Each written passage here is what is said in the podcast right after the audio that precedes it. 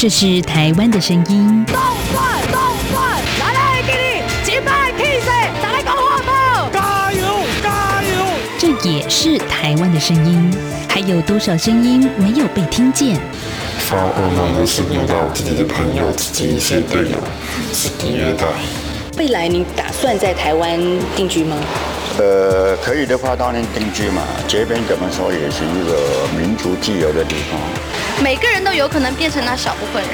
你没有公益，你不能维护基本的人权，那你就没有完全的安全。在这狂乱的年代，思考让我们自由，就要听晚报，听见新闻之外。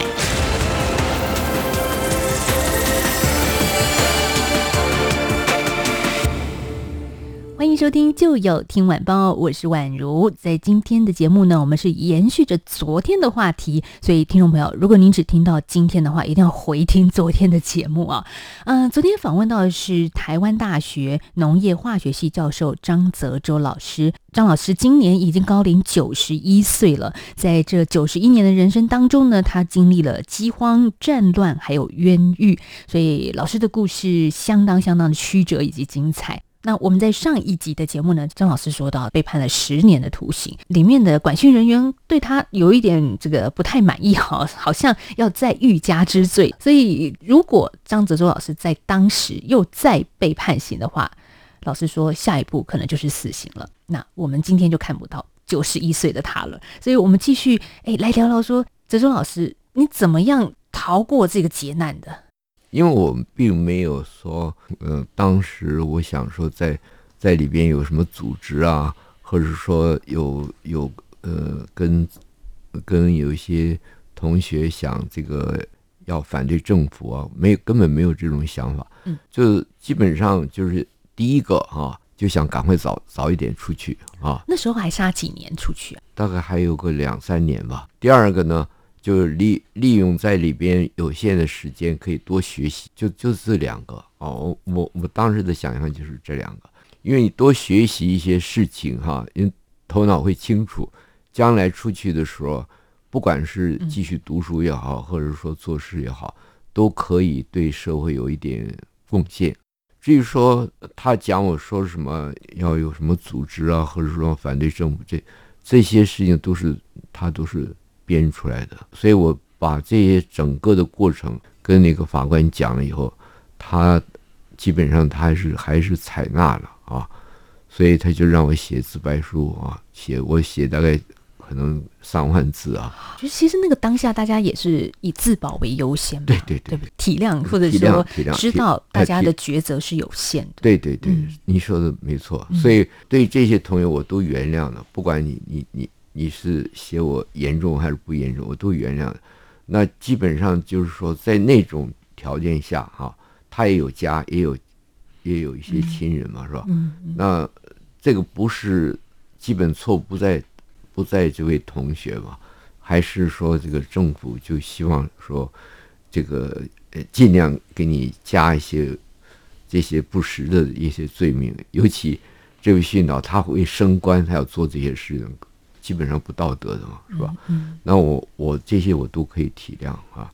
那我就是，呃，我在我在里边能够说还能够忍受哈。嗯，基本上我还是想到未来。那我觉得哈，我我在那边受苦的话，绝对没有那个神经病受苦多。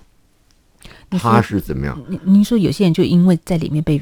关到发疯的，发疯的发疯，他是非常可怜，他大概只有十六七岁啊，甚至于大概不到十六七，他是十四五岁就参加韩战啊，我不晓得他是自愿的还是被迫的，韩战然后韩战结束就被被俘啊，他们大概是有一些送回去的，有一些跑就跑到这边来了，十六七岁一定想家嘛，一天到晚想妈妈。想完以后，他就常常就就是大叫啊，什么，反正这后来他那个班主任就说：“好了，我给你这个《论语》啊，还是《孟子》哈，这几段你要背下来的话，我就可以放你回去。”他想说，他根本不不可能背下来，结果他就背啊，他就硬背啊，最后都都背下来了。背了以后呢，他就去找那个主任说：“你可以让我回家了吗？”嗯，呃，他说：“好好，我再再我再研究一下好了。”就拖，还是不让他回去啊。结果他变神经病了，变神经病以后，他就给他关起来了。一个人独房啊，我还没去，他是独房啊。我去了以后呢，我就两个人房嘛。那房有多大？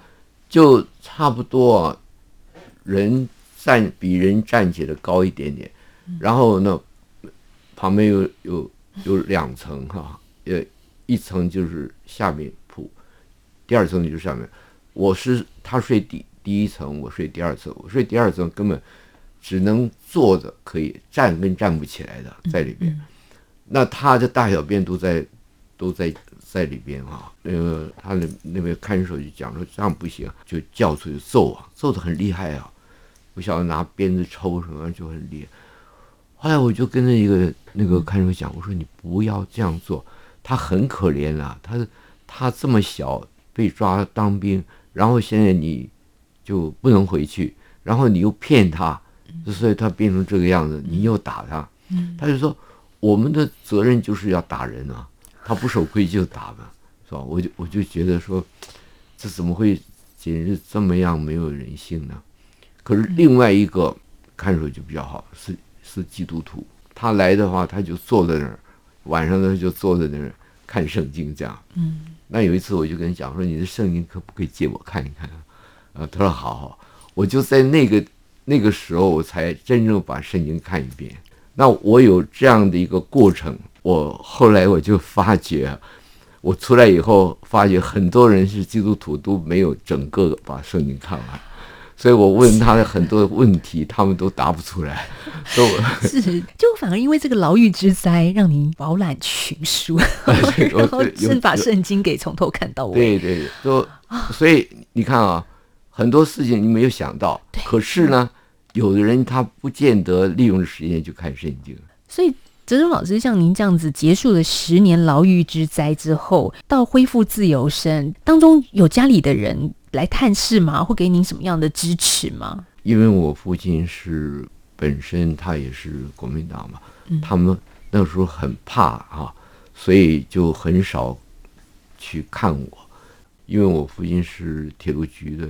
呃，就是高雄铁路局的厂长啊。那后来他听说一个什么事，就是说，如果啊送到这个土城啊，这种生产教育实验所那边是感训的。嗯。他说你考三次啊，如果都是考的甲甲等以上啊，就可以放出去了。哎，他一听这个很好，他就跟那个那个班主任讲说，是不是可以把我小孩调过去？那他就想说，他就写一个。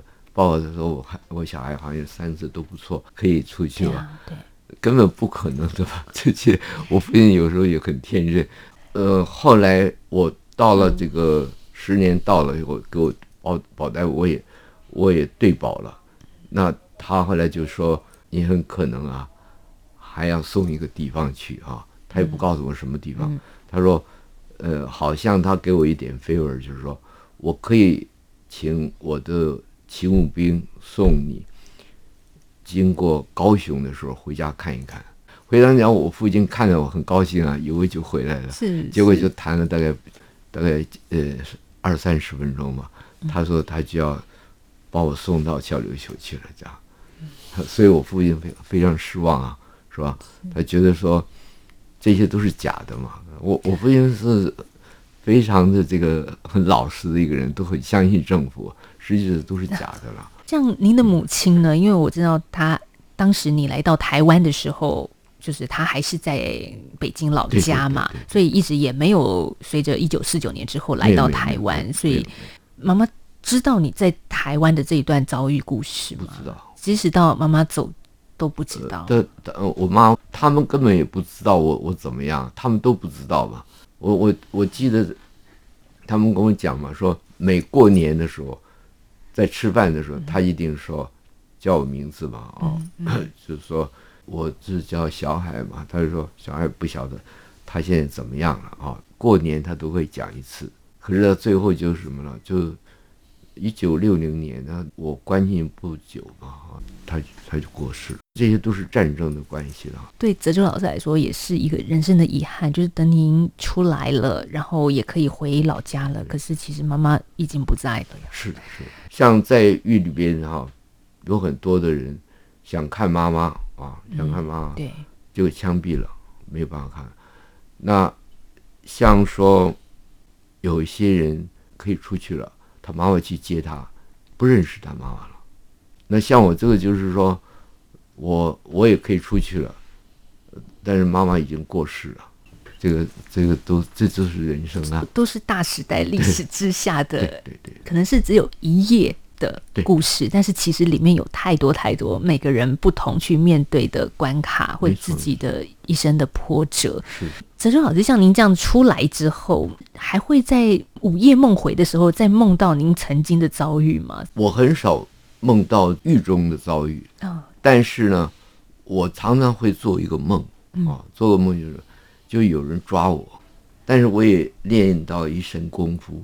啊，嗯，他的抓我，快抓到以后，就一跺脚，啊，呃，就跑到天上去了，像孙悟空一样。哎，对对对，哎，就这样，哎，也有好多次这样。大概心理学就讲说，他自己就要想一个出路嘛，脑筋就有这个连线哈。对。可能是这样，所以你好几次逃脱在梦中都是这样的方式，哎、对的，对的方式是。对啊，所以就会回想到说，假设那时候在台大准备期末考的这个聚会的时候，其实你如果可以一脚一蹬，哦，那当然好了，那当然。刚刚我们所说的事情就就不会发生，都不会发生。对，你看啊，那个时候很多的人三那那是呃三十八年嘛，是吧？三十八年，三十八年的时候啊。呃，三十八年的时候，很多人知道这个那个时候有点紧张了，就走了，就离开了，就就回回大陆去了。很多我们秦史里边有两个已经就回就，他们就觉得说很可能就就会出事啊，啊，还有就是说再不回去，很可能就回不去了。所以这些人就已经离开了啊，所以很多人离开了。那还还有很多人就是想政府想抓他。抓不到了，已经走了。到大陆去会怎么样？我们也不知道，是不是啊？对啊，是吧？人的一生很多有的时候都不可预测的，不可预测的。对，没错。就像我们访问过一些政治受难者前辈，也会说：诶，当年来到台湾有一艘船，然后有一个位置，他要不要上那一艘船？对对，来到台湾，那来到台湾也不知道会发生什么事，结果没想到。面临政治牢狱之灾，对对对，这也是无法预期的。也有一些不是那个受船难吗？是吧？哦、太平轮的船难是大家最知道的，呃、但其实上当中还有好多人因为这个移动的过程就丧失了生命，也都是有的。对对对，是是是。因为泽中老师其实一直强调说他很爱学习哦，出狱之后啊，老师你真的太了不起了，三十几岁又考了大学，再次重回。台湾大学的学生生活，其实已经是一个中年人了。如果就就这样子的呃人生发展史来说，可是您坚持，您一定要回学校读书。五十岁拿到博士学位，延迟了十一年，但是您还是坚持完成这一个你人生喜欢学习的梦想。对对对对，我这个我要感谢我父亲啊，我父亲是 退休以后他还去做兼。呃，兼一些顾问嘛，啊，那他也差不多，呃，九十几岁，他还兼顾问呢。我我我觉得他的精神也影响我，就觉得说人活着哈，还是应该要做点事啊，啊，这个这个，所以他鼓励我去读书啊，我觉得这个这个是对我对我很大的帮助啊，我觉得这样。而且他会，因为他本身是有受教育嘛，他觉得受教育还是很重要。他不可能说陪我一辈子嘛，还是我能够独立，能够自己能够生活啊，这是很重要的。所以他希望我能够把学业完成。但会不会这个当中也有一点父亲的愧疚感在里面？嗯、呃，他有跟您聊过这些事吗？这个我觉得了哈，在我觉得是说他有他的一些苦衷了啊，因为因为基本上人都是要能活下来是吧？嗯，我觉得他他的脑筋哈，他在做这个做这公家的事情，他就是要把公家的事情做好啊。因为他来的时候哈，接收的时候，因为正好日本人走了嘛，我我们从大陆来的人越来越多了啊，越来越多的话，我们的这些火车火车的这个营运啊。人也要多，还有一些物件都要多，所以车厢不够，还有这个铁路要扩宽，这些他都很努力做这些事情，甚至于他那个时候还向这个呃陈毅建议，就是赶快把这个环岛铁路做好啊，所以就耽误时间，没有去看我妈妈哈，这个这一点我觉得他心里是会有一点这个有一点愧疚了，我我觉得啊。这也是大时代的一些影响，我觉得了哈，我觉得说这些地方我们应该要原谅我的父亲了哈。这个实际上他当时也是想能够回去看一看，可是一个就是说抉择啊，到底是哪一个比较重要？在我们看的话，当当然他应该要回去看一看了。可是那个时机一过的话，就没机会了。这样，这样，因为就算想回去，政治因素也回不去了呀。是是，人生无常，是吧？嗯，这个生命短暂，人生无常，哈，就是我们应该在在有限的人生之内啊，应该要早一点做抉择。我觉得这很重要啊。那我的体验是什么呢？我体验说，我们。常常讲人生无常哈，嗯，但是呢，呃，也不尽然啊。那如果说，在一个正常的一个国家或者正常的世界里边哈，我们如果说没有战争啊，嗯，没有不管内战也好，可是外战也好，如果没有的话，那我们很多的事情可以预期的，是吧？那如果说有战争的话，很多事情就很难预期。是不是？就像现在我们也是一样嘛。现在我们谁也不晓得到底是将来会统还是独，搞不清楚啊。可是如果说我们要是大家都很冷静啊，然后没有战争啊，我们一定可以找出一个和平之路，是吧？一定可以做到做得到。那这样的话呢，我们的未来就可以预期的。那我就希望说。我们的未来可以预期啊，像老师开的在台大的通识课程《生命与人》哦，其实也就不断的跟这些年轻孩子做对话。对对对。如果在战争之下，我们的命运其实是被整个大时代所卷动，甚至是偏离轨道，我们都无法控制的状态。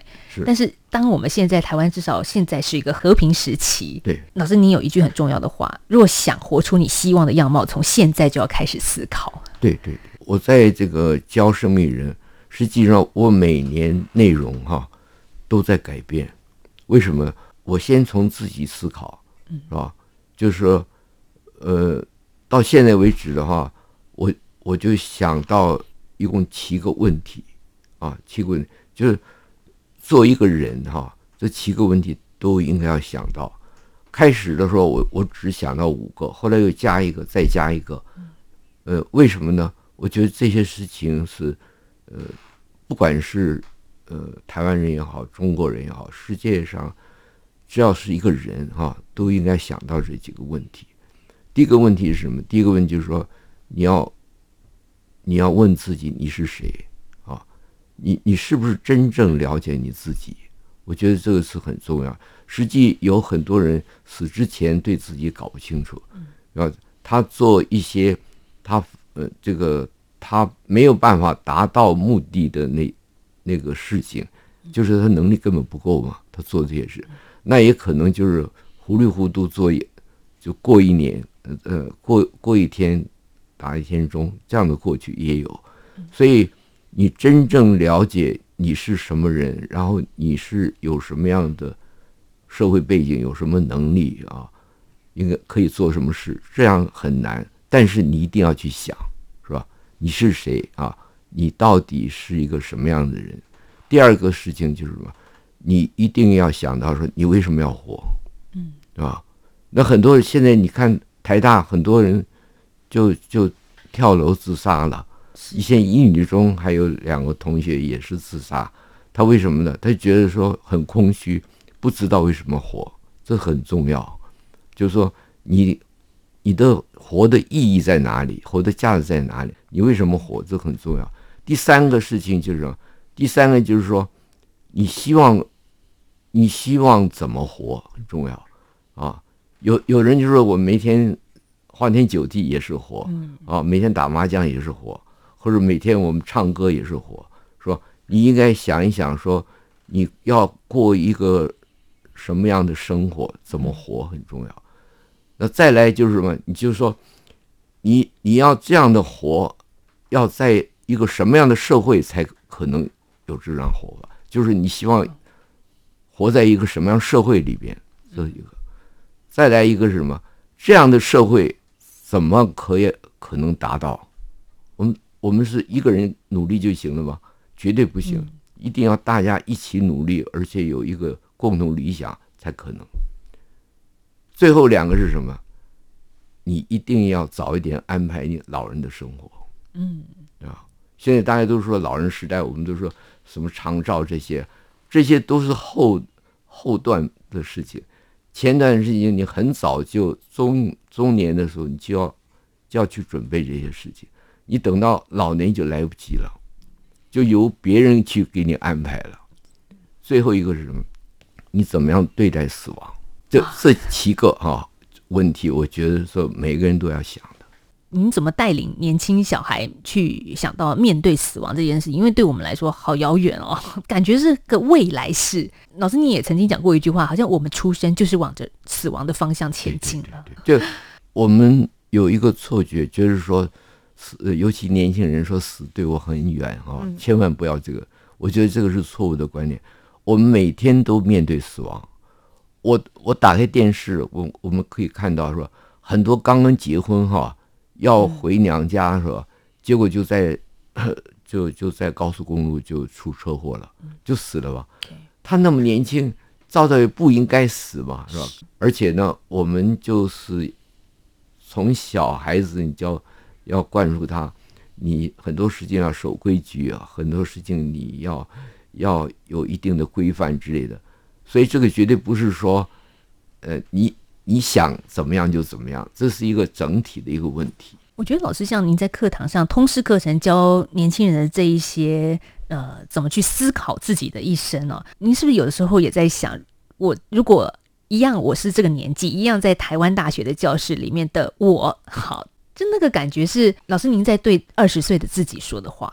对，现在就是因为哈，因为我整整个受教育啊，老师都没有去在课堂里讨论这些问题。就像我提出这些问题，都是都是等到我年纪大的时候，觉得说这些问题很重要，这些问题应该很小很小就要去想到啊，不，甚至不是大学了。连从小学就应该去想到这些问题，是吧？你觉得人生的意义跟责任是什么？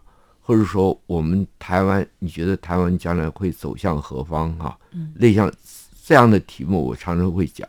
是，原因是什么呢？原因就是说，这些这些事情，我在大甚至在大学里边常常不教的，啊，这个这是一个跨领域的，但是你跨领域你去学土壤不会教这个吗？对啊，是不是？老师念化工系，对，对，对，好像也就是专业科目导向为主。对对对，对不不可能这样子吧？实际上呢，你不管你是化工系也好，是植物营养，或者是学医也好，你你人生的意义，你为什么活？这是每个人都应该要遇到的。是不是，是都应该想清楚？我觉得，所以老师的后半生哦，就是其实花了出狱之后花了很长的时间，也在关注台湾的环境教育这一块。对对对对，我看老师你自己也创作了一首歌曲哦，我觉得很特殊的是，我们通常觉得大学教授。不太跟音乐有连接，就是张哲老师其实也特别带了一首他的创作。这首歌原来叫做《土壤歌》，这也是老师的专业哈，土壤问题。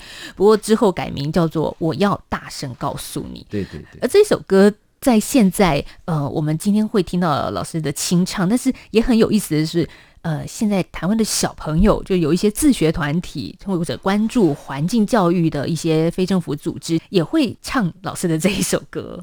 这这歌词也不是很深啊，但是呢，这每一句都是什么？都是这个，呃，都是为土壤说话了。可以说为土壤，土壤本身不能说话，但是基本上都是在为土壤说话，都是为我们的环境说话，是吧？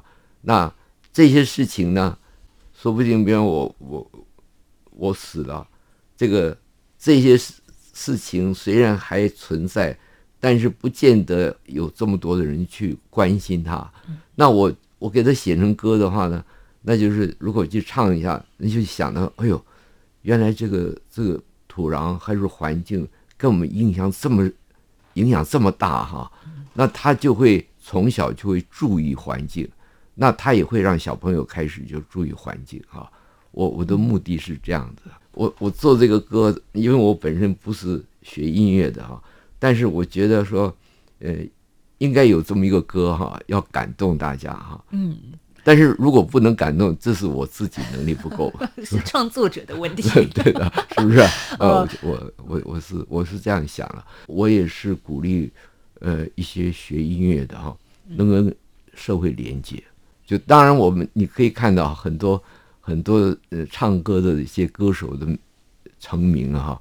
他们都是跟爱情有关系啊，哦，对，是不是？情歌很容易被传唱，对对对对对对，是。你去为一个人写歌哈。说不定他就爱上你了，是不是？因为他受感动了，对不对？没错，我我那方面能力不够了，就 但但是我们希望透过老师的歌可以爱上这个土地。对对，其实这首歌也是从老师在一九四九年当时来到台湾之后的一些感触有关，这个心境的连结。是是是，对。就我我在刚来台湾的时候，我们坐火车的时候，哎呀，我就是真是。看了两边绿油油的那个稻田啊，真是心旷神怡啊！后就觉得，哎，怎么会有这样？因为我在北京看不到这样的环环境嘛。可是我等到五十年以后再带学生去看的话，哎呦，完全不是那么回事了。连那个我们说最有名的依兰嘛，那个地方是那个最美的地方。可是那个很多稻田上面都是都种房子了。是不是这样？很多豪宅盖在上面，对对对对对，假装是农舍，是不是这样的？是，对不对？是，是吧？那那他们在那边的一定会污染嘛？嗯，污染土地，污染土地以后排放的一些水也会影响我们的稻田。那那些稻田吸收了这些污水以后，我们那些谷粒就是我们吃嘛。对。所以现在你知道，每四分钟到五分钟啊，台湾就有一个得癌症的。所以要从根本做起啊，就是土壤。对对对，是不是？所以我们今天节目最后来听老师清唱这一首歌曲，而在这歌声当中，我们也要谢谢张泽洲老师今天一连两集来到我们就要听晚报节目，让听众朋友一次听个过瘾。谢谢泽洲老师，谢谢，谢谢，谢谢主持人。你说我土，我真土；你说我肥，我不肥。水稻收获杂粮种，一年四季忙不停。如今工厂接连起，黑烟雾水泼我洗。风雨赶我走，何处是我家？我怎么能飞？我怎么能飞？你说我怎么能飞？我怎么能飞？我怎么能飞？你说我怎么能飞？你说我土我不土？你说我飞我真飞？一年岩石化成我，宇宙精髓被我吸。云雨万物要看我，成功失败要看你。今天不远虑，后悔。来不及，我不再沉默，我不再沉默，我要大声告诉你，我不再沉默，我不再沉默，我要大声告诉你。好，谢谢大家。